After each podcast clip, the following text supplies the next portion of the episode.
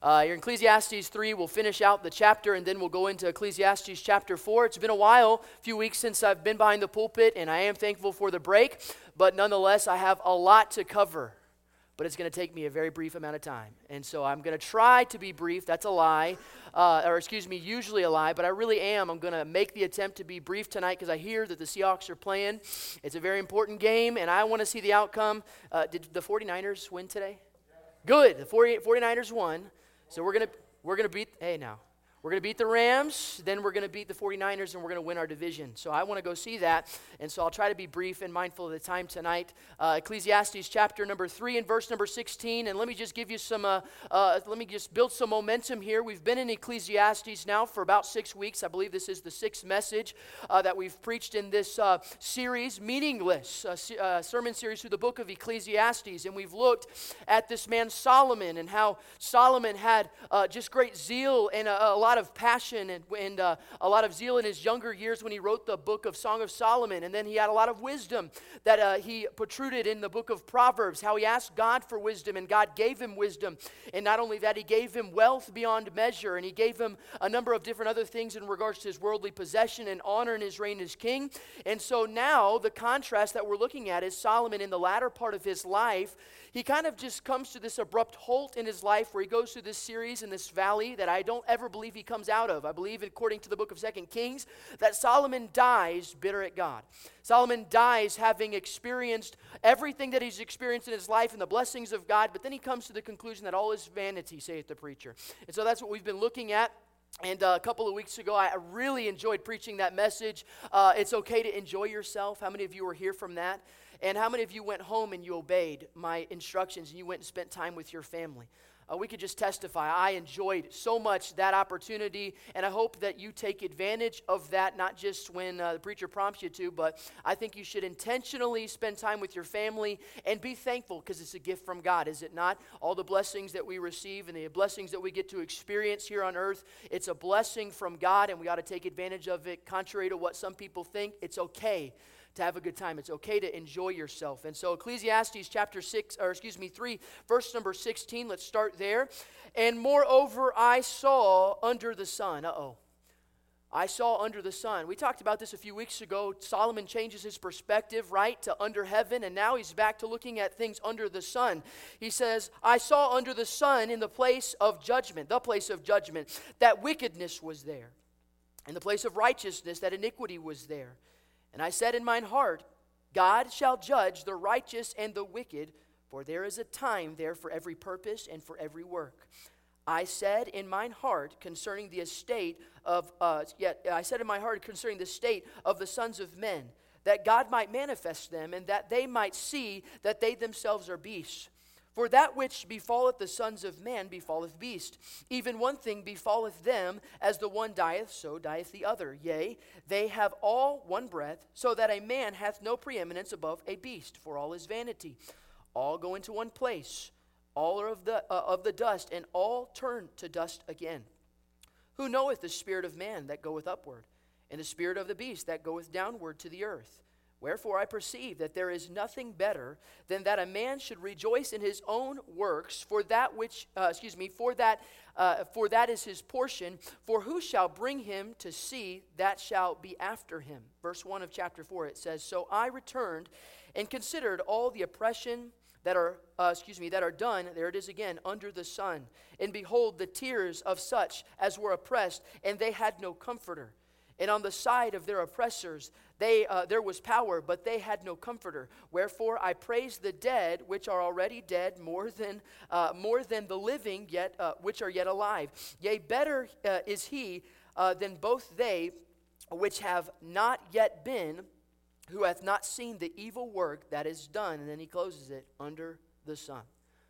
Uh, tonight, for just a few moments, I'd like to talk to you about this subject in light of our text. Are you ready? Are you writing it down? Who has who's a note taker? Who's note takers out there? Okay, here we go. I, I, like I like I like catchy titles. They help me to remember things. Here's a catchy title for you.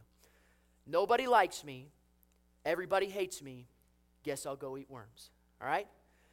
Nobody likes me. Everybody hates me. Guess I'll go eat worms. If you're already tired of writing, here's a subtitle for you. Life's not fair. Okay? talk about that tonight. Life's not fair. Let's uh, ask the Lord's blessing upon the service and then we'll get started. Lord, I pray that you'd be with us tonight as we open up your word and uh, we begin to expound upon the scriptures. I do pray that you'd be with me. Uh, I don't want to be too long tonight. I'd like to be brief because I believe that the truth is simple and I don't want to waste a lot of time uh, trying to unfold this text. But uh, nonetheless, I do think it is important that we understand what we're going to be talking about tonight. And I do pray that you just help me, help us as we go through your word. I pray that we'd learn something tonight about you and it would cause us to change something about us so that we could draw nigh to you and be closer to you. Pray that you'd be with us tonight in Jesus' name. Amen. Uh, in case you haven't noticed, I love sports and I love using sports analogies and I love using sports illustrations. And so this is actually something that happened this week, last Tuesday. In a game between the Houston Rockets and the San Antonio Spurs, James Harden rose for an uncontested dunk late in the fourth quarter. It went into the basket with great downward force, as so many of his other dunks have done before. Then came an apparent violation of some of the fundamental laws of physics. I was going to show you the video, but uh, do we have the picture ready? Do we have it available? If you can see, this is the dunk, this is the aftermath, and I'm going to read to you what took place. You can leave the lights off for just a second. The ball passed through the hoop but then spun upward back on the top of the rim where it bounced uh, two times before uh, uh, drifting away, giving the impression of a missed dunk. The ball clearly passed through the hoop before its odd levitation, but the ruling on the court was no basket to the Rockets' disbelief. Every point mattered in the game, which went into double, double overtime before the Spurs defeated Harden's Rockets 135 to 133, a game in which could have been decided had the refs made the right call and counted Harden's basket late in the remaining minutes of regulation. You can turn the lights back on. I don't know if you can, can see what took place, but just simply the ball went in with such force and velocity that the net caused the ball to turn back upside down, and it appeared as and started bouncing on top of the rim, and it appeared as though James Harden had missed the dunk. Referee makes the call. He says no good, basket no good, and I believe after watching uh, the highlights, I think that that was the deciding factor, changed the momentum of the game, and it was the deciding factor in that game, and the Rockets go on to lose in double overtime. You know what? As I was watching that, I'm not, a, I'm not a Rockets fan, but I am rooting for anybody who's playing the Spurs. I don't like the Spurs, okay? And so I'm pulling against the Spurs, and Rockets should have won that game. And you know what word came to mind as I was watching the highlights of that game, and namely that call? Unfair.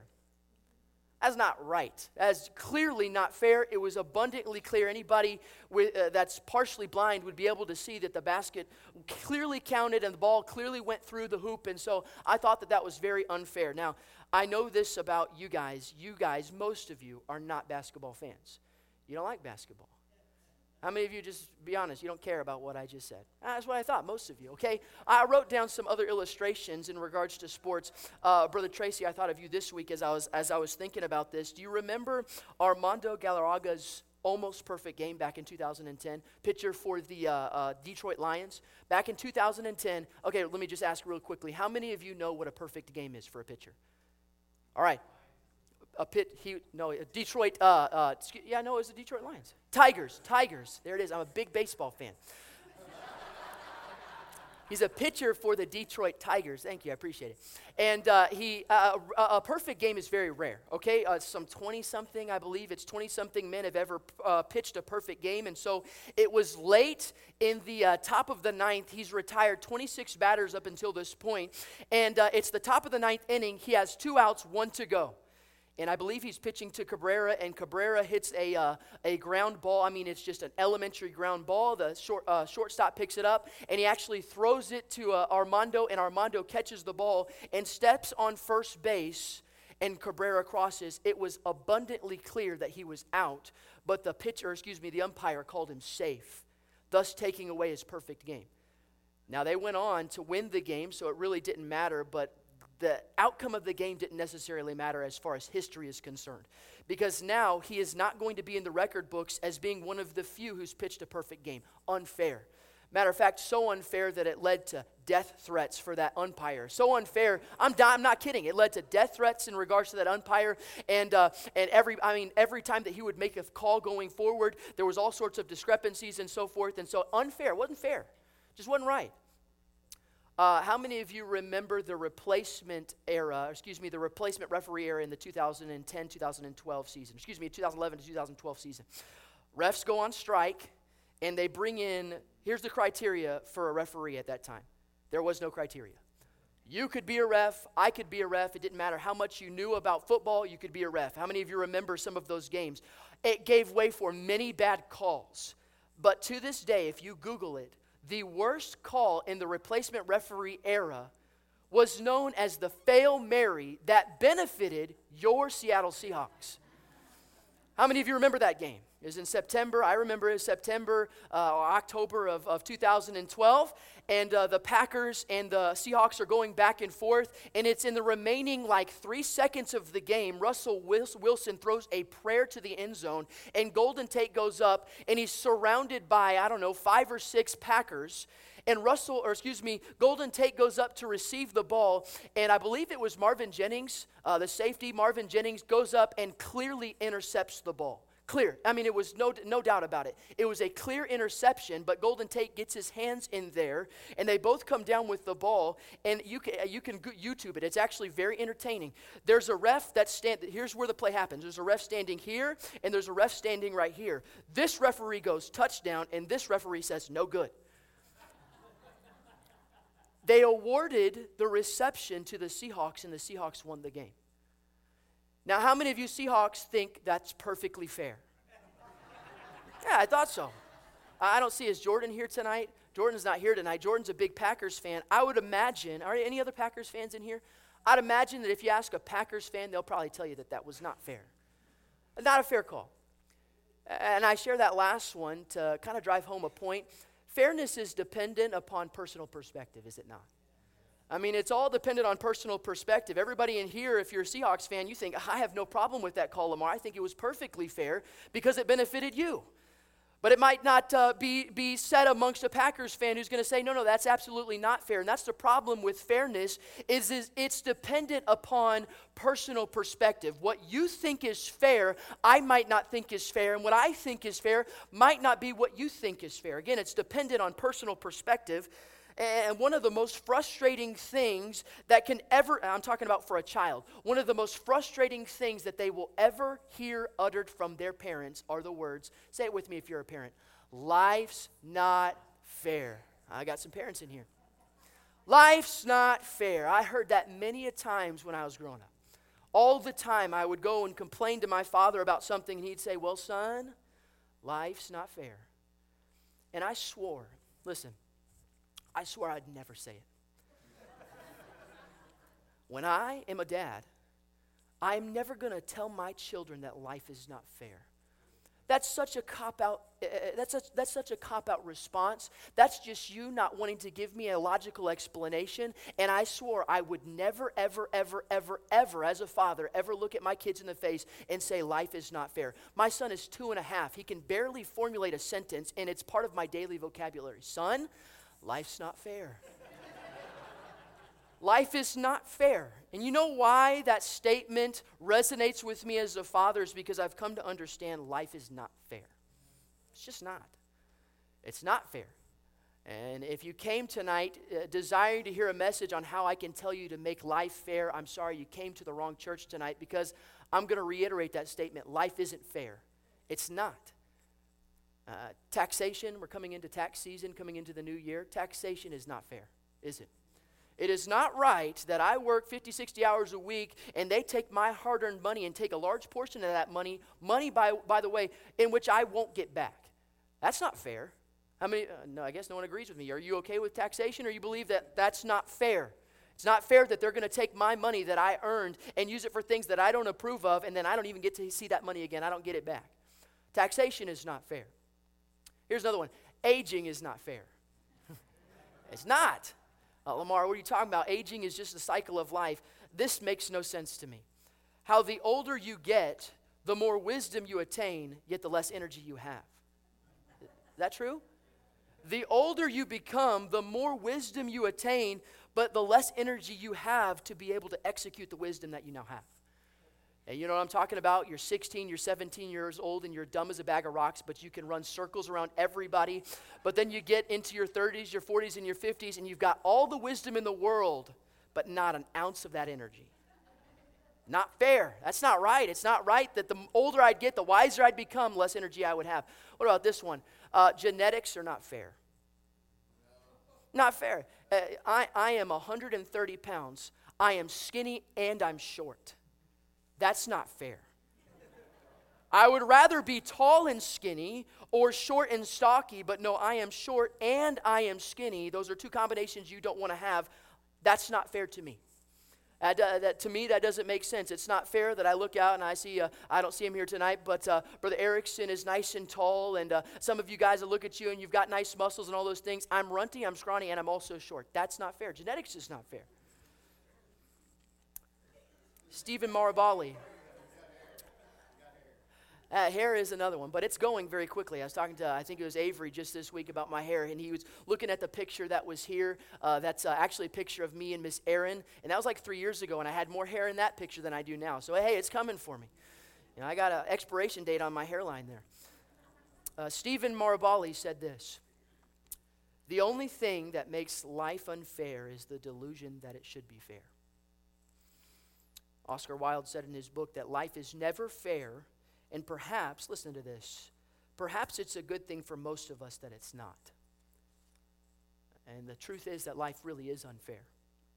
And I believe that no one uh, knows this better than Solomon, apparently, because he wastes no time in explaining that to us in the first three chapters of Ecclesiastes on how life is not fair.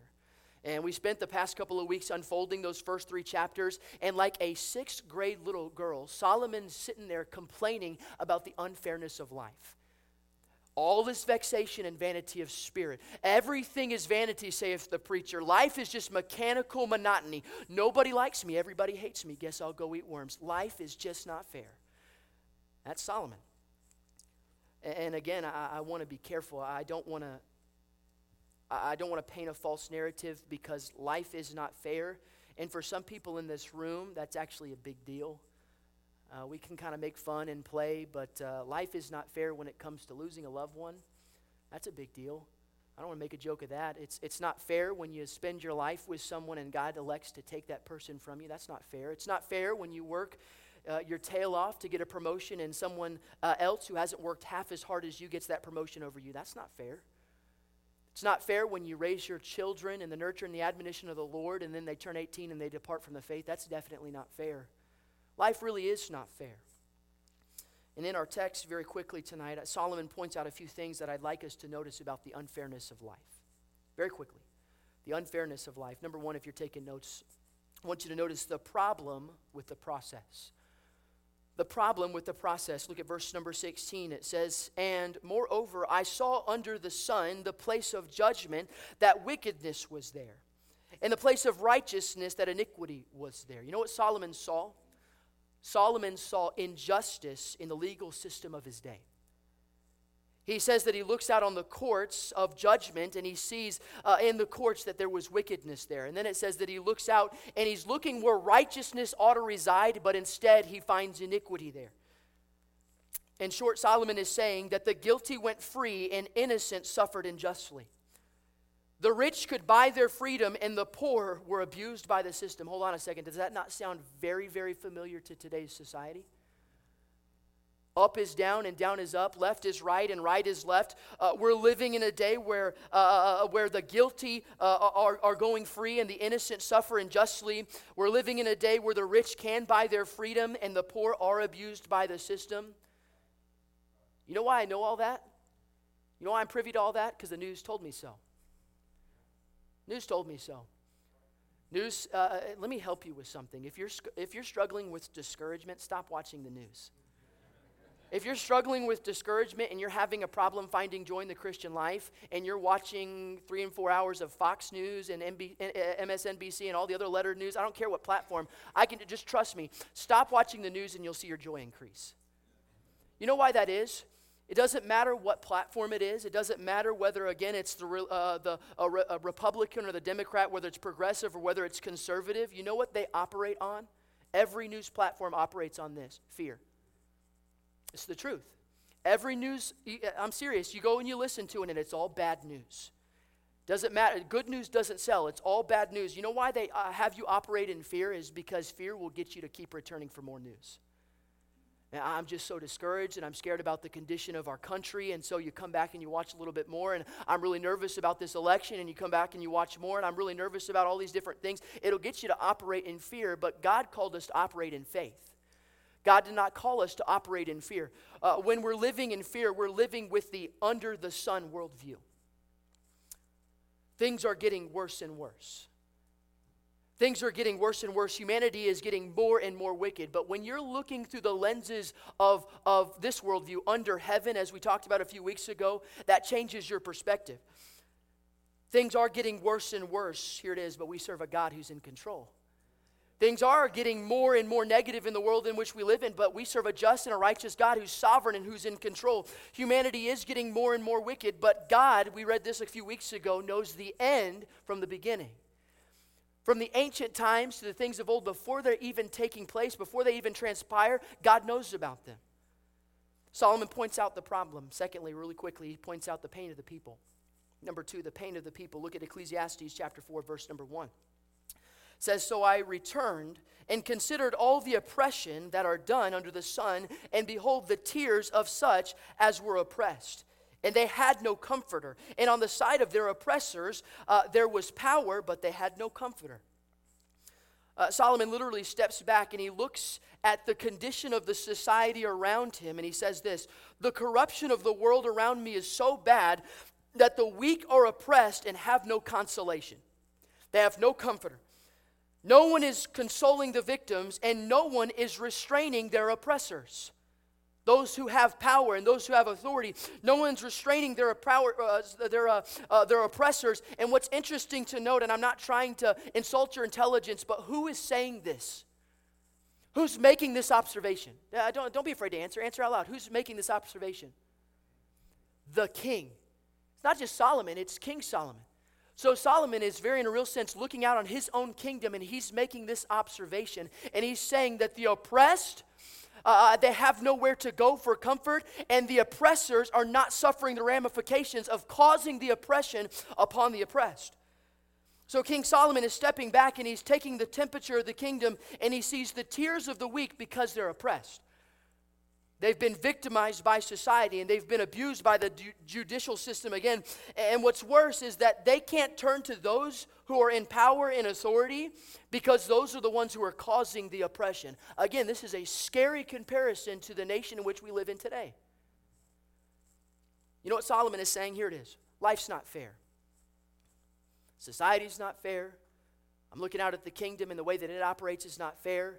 Those who are oppressed, uh, they're not able to receive comfort. That's not fair. Those who are causing the oppression are not suffering the ramifications of the oppression that they're, call- they're causing. That's not fair. And Solomon becomes so cynical about it that look what he says in verse number two of chapter number four. He says, Wherefore I praise the dead which are already dead more than the living which are yet alive. Uh, and this is classic Solomon fashion as we've talked about just a few weeks ago. Classic Solomon fashion. Again, we find Solomon so despairing that he goes as far as to say that it'd be better to be dead than have to live in the corrupt world in which we live in. Man, it would be better if we were dead. He takes it a step further in verse number three. He says, Yea, better is he than both they which hath not yet been, who hath not seen the evil work that is done under the sun. Finally, he just comes out and he says you know what? The world is so wicked and it's so vile, and I'm so discouraged and I'm so depressed that it would be better off if I was never born. If you were never born, if we were never born to have to witness uh, all this corruption and this wickedness in society around me, it would be better off. We would be better off if we had never been born. That's Solomon's conclusion. Cynical. Where was his perspective? Uh, where was his worldview? Again, he says it three times in our text, and we know what it means. If you were here in week number one, we defined it. He has his worldview. Here's his goggles that he has on under the sun. I am now up, and I don't want to repreach that message, but here's, here's what he's saying. I am operating on making this observation based off of beginning to end. Remember, he compared it to the cycle of the sun and the cycle of the waters and how life is just mechanical monotony. It has a beginning and it has an end. Here's what he's operating on he's operating on a fatalistic perspective, okay? A fatalistic perspective. Now, I use, I've used that term a number of times in, in preaching, even here, and I don't think I've ever took the time to define it. Here's what fatalism means fatalism means the belief that all events are predetermined and therefore inevitable. Half right. And half truth is what? Whole lie. The belief that all events are predetermined and therefore inevitable, that describes Solomon in our text to a T. That is exactly how Solomon operates. All is vanity and vexation of spirit. It doesn't matter my attitude, it doesn't matter my perspective because we have a beginning, we have an end, just as the cycle of the sun, just as the cycle of the waters. Everything is just mechanical monotony and it doesn't matter, it's all predetermined anyway. All is vexation and vanity of spirit. And, and we can be very hard on Solomon very hard on Solomon for having that perspective, especially in light of what we know about Solomon and all the things he's accomplished and all the things that he has and all the things that God has blessed him with in regards to the wisdom and the wealth and all the things that God has given him. We can be very hard on Solomon, but a lot of the times, Christians, even those in this room who are listening to me right now, will come to the same conclusion and have the same perspective of life. They can become so bogged down and discouraged with the things going on around them that it will cause you to disparage the very life that you're living in. I'm not just talking about uh, having suicidal thoughts. Uh, I expounded on that a couple of weeks ago, but let's take it a step further. I'm talking about where you are just so discouraged and you're so bummed out all the time on the condition of the world around you that it'll cause you to change your perspective of the sovereignty of God. I, have talked to some young, ignorant couples that, I, that I've, I've talked to, and they'll say something, and I can just see it in their spirit. They feel like they're more spiritual by saying something like this You know, I don't even want to bring children into this world. Uh, I mean, it's oh man, the wickedness is just so vile, and I don't even want to bring children into this world. Now, maybe you've never said that, but you know what? Here's something that I have said even recently, and maybe you've said it too. How many of you have ever been said, I'm afraid of raising my children in this world? How many of you, maybe grandparents, you said something along the lines of, I am afraid of my grandchildren's generation? That's okay. And you know what? It's okay to have a healthy fear and to be alert and to be understanding of the wickedness in the world around you. But be careful that you don't replace that line of thinking with the line of thinking that you are so discouraged and distraught about the wickedness and the vileness of the world around you that you take away from the fact, listen to me, the fact that we serve a mighty and a righteous and a sovereign God who is in complete control. It's okay to worry, but it's not okay to stress. It's okay to be alert, but it's not okay to be disparaging in regards to life and be so cynical and be so discouraged and bogged down where you'll say something sounds spiritual, but I just can't wait till Jesus comes. Hey man, I'm looking for that forward to that great day. I'm excited about the return of our Savior Jesus Christ. But you know what I'm not doing? I'm not folding my arms uh, in fetal position in the corner, so afraid about the condition of this world. You know what? Noah would have a thing or two to say about that. Uh, I, I, believe that the world in, in, which it is today, and I, I, trust me, I understand how wicked it is, and I understand the things that we're dealing with, but the world was so wicked at Noah's day that God decided to remove everybody from the face of the earth. So I'm pretty sure that Noah would have a thing or two to say in regards to that fatalistic perspective, yet nonetheless, how many people went on the ark? Noah had a family. Noah understood what it meant to raise his children and raise, uh, raise his family in the condition, which, by the way, again, is far worse than it is today. But his perspective was not so fatalistic where he thought, well, you know, uh, God's not in control. Solomon points out the problem with the process, and then he also shows us the pain of the people. Very quickly, thirdly, tonight, the perspective of providence. The perspective of providence. Solomon gives three perspectives out of uh, uh, of providence in Ecclesiastes chapter 3. I'm going to spat them off very quickly. I like this first one. Here's the first one The scales of justice will be balanced. The scales of justice will be balanced. Look at verse number 17 of chapter number 3. It says, I said in mine heart, God shall judge the righteous and the wicked, for there is a time there for every purpose and for every work.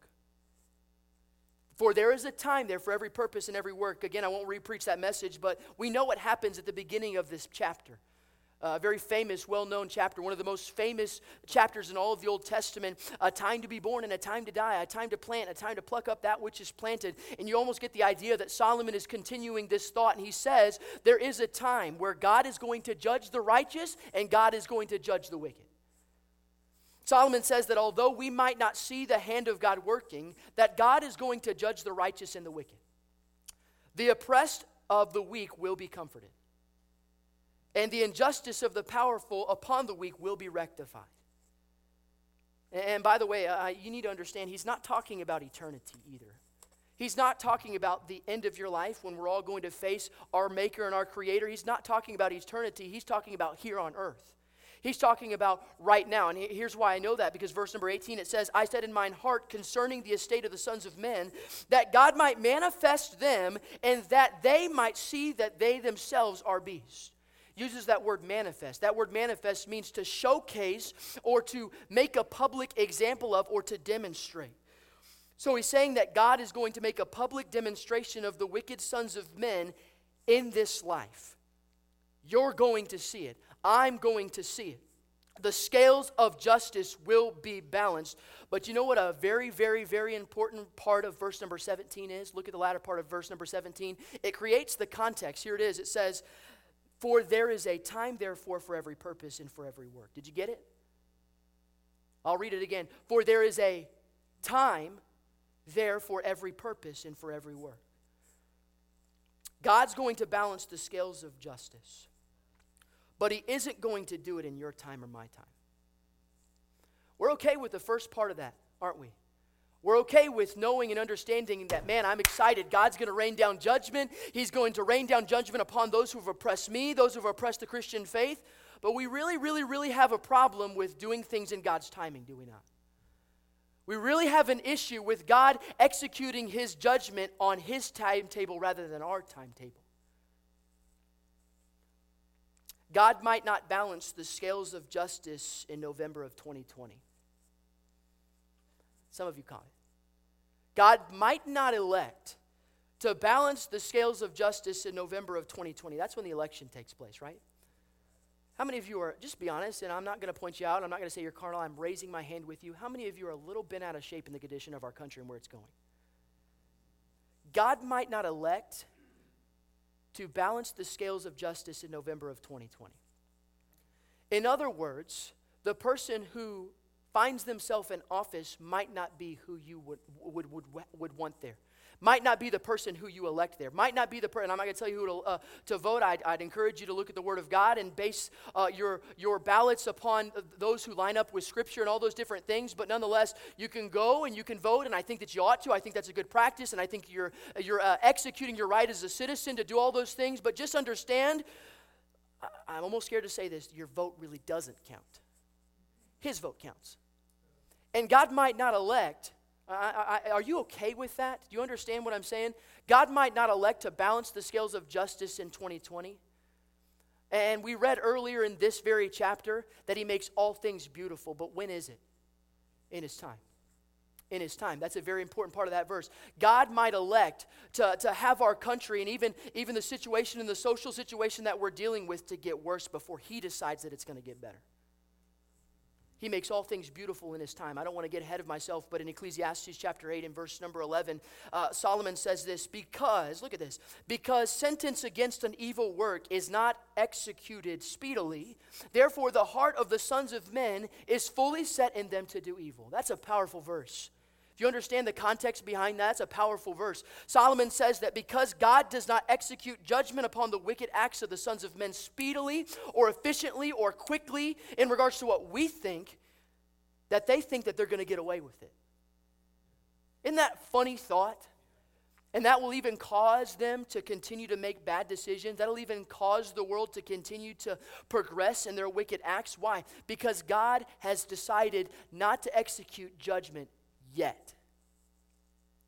And they think they've escaped the judgment of God. Therefore, they continue in their wicked acts. But then he says this in verse number 13 But it shall not be well with the wicked. Neither shall he prolong his days, which are as a shadow, because he feareth not before God. In other words, here's what Solomon's saying Brace yourself, because judgment day is coming.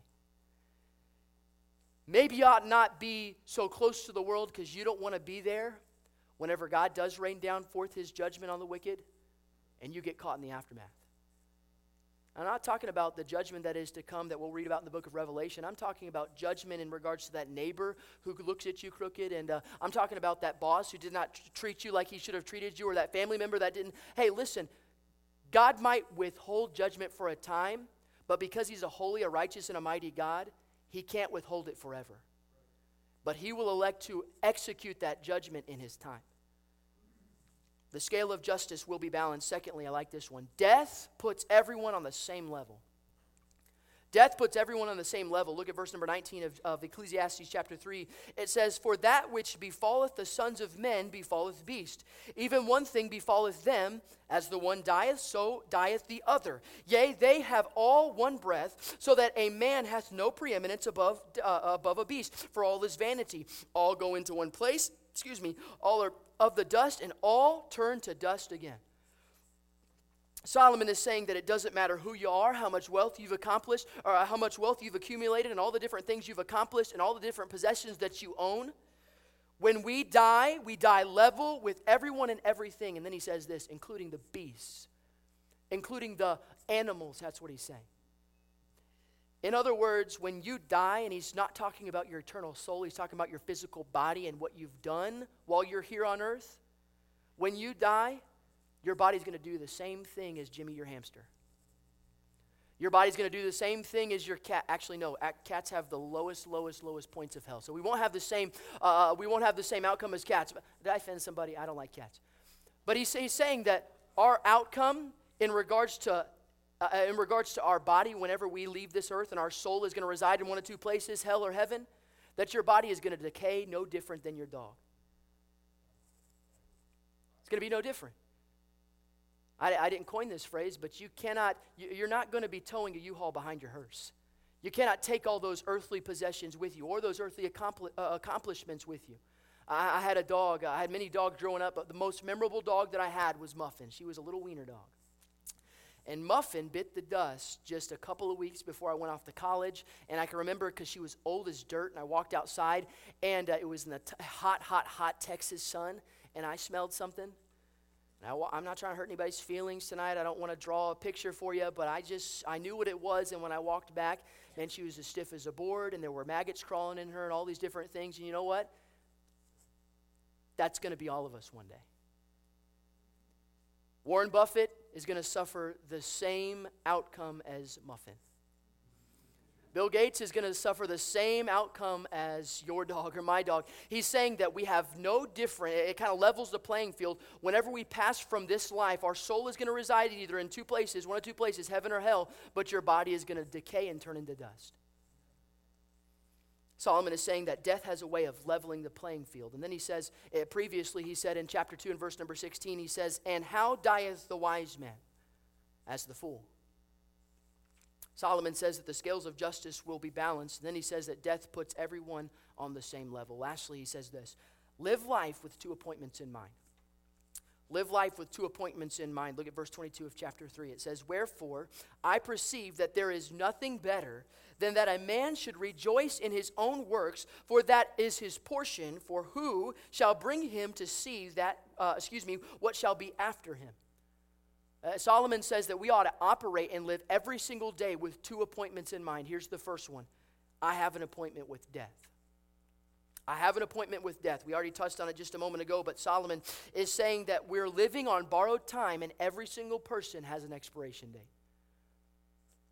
Death awaits us all, and none of us know when it's going to happen. No one, no one knows when we're going to bite the dust or kick the bucket, but be assured that all of us are going to face death. Then he says the second appointment that we should all be mindful of and be living for is this I have an appointment with God.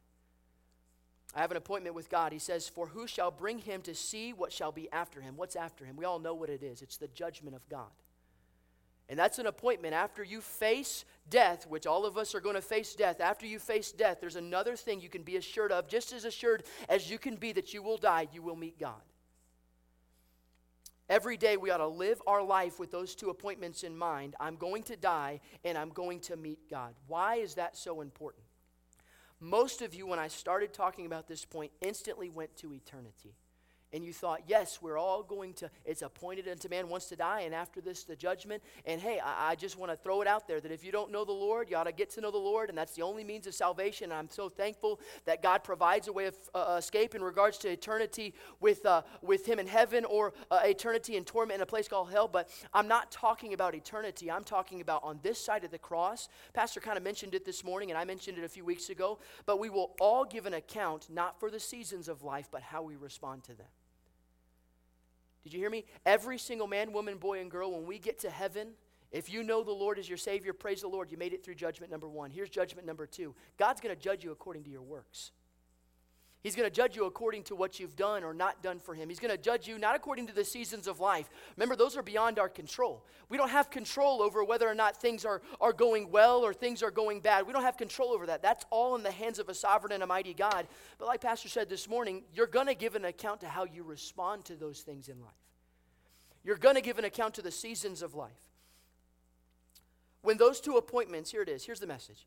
When those two appointments consume you, you realize really quickly that it doesn't matter whether or not life is fair. It only matters that God is sovereign, and here's a good word God is sovereign and God is just. And that I can only control my attitude towards the seasons of life, no matter how unfair they may seem. Uh, here, here's the statement I'd like to make, and it's a very profound statement. It might even sound controversial, but I'll qualify it after I make it. I'm thankful that God is not fair all the time. I'm thankful that we don't serve a fair God. And I could illustrate a number of different reasons why I'm thankful, but how about just one?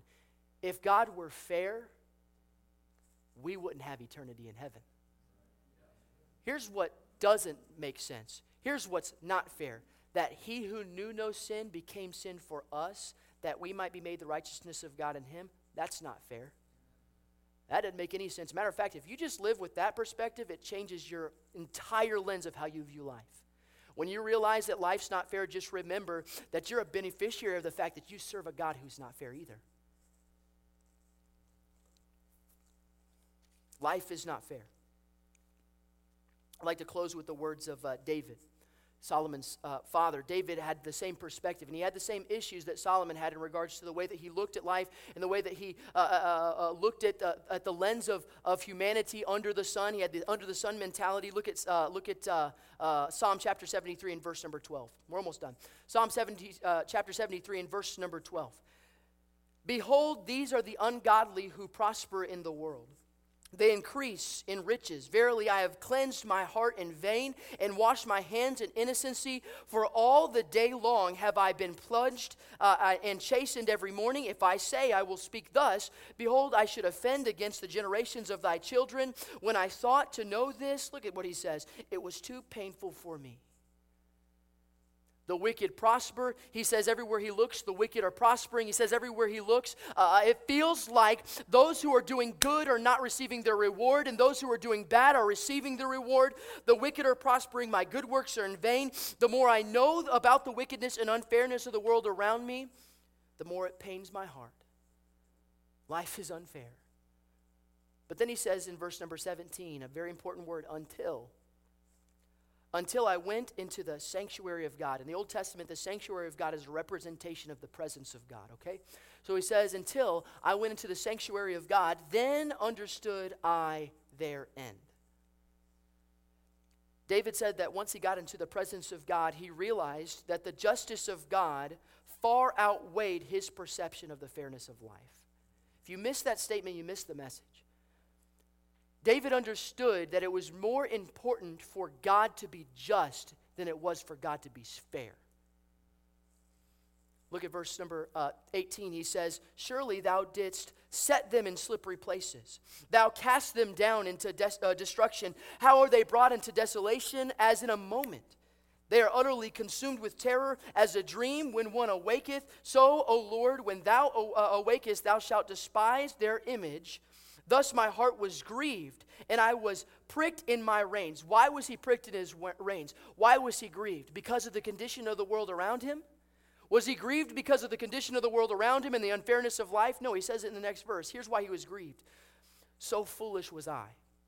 So foolish was I and ignorant. I was as a beast before thee. He's saying that his heart was grieved not because of the condition of the world around him, but his response and his lack of trust in a just and a sovereign and a mighty and a righteous God. That he looks at himself and he says, I'm ignorant, I'm foolish. I'm paraphrasing, but here's what he's saying I guess God was in control all along. And it was foolish of me to be so consumed and enamored and worrisome about the unfairness of life that I would look right past the fact that God is sovereign, He's in control, and He is a just God who will execute and make things perfect and beautiful in His time. He closes chapter 28, or excuse me, cha- uh, uh he closes the chapter in verse 28 by saying this But it is good for me to draw near to God I have put my trust in the Lord God that I may declare all thy works. David nor Solomon ever uttered these words We serve a fair God. They never said that God was fair. Rather, they both concluded that God is sovereign and a just God who will make all things beautiful in his time. And this is very elementary. I'm going to close with this statement. We're going to go right into the invitation. But I feel like this is something that we miss in the Christian life all too often. When life is unfair, trust a just God. Very simple, but very profound.